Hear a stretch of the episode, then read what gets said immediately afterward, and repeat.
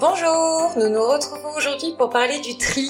Le tri, c'est un acte citoyen et de la collecte au recyclage, nous pouvons tous mieux faire collectivement pour contribuer à un meilleur recyclage et surtout à un recyclage plus systématique.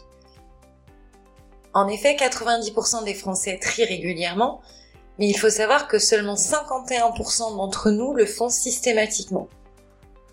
Or, la quantité de déchets que nous produisons individuellement a explosé en quelques décennies, elle a doublé en 40 ans, et en moyenne, individuellement, nous produisons 437 kg de déchets ménagers par an, qui sont sous la responsabilité de nos collectivités locales qui euh, sont en charge de la collecte, du transport et du traitement de ces déchets.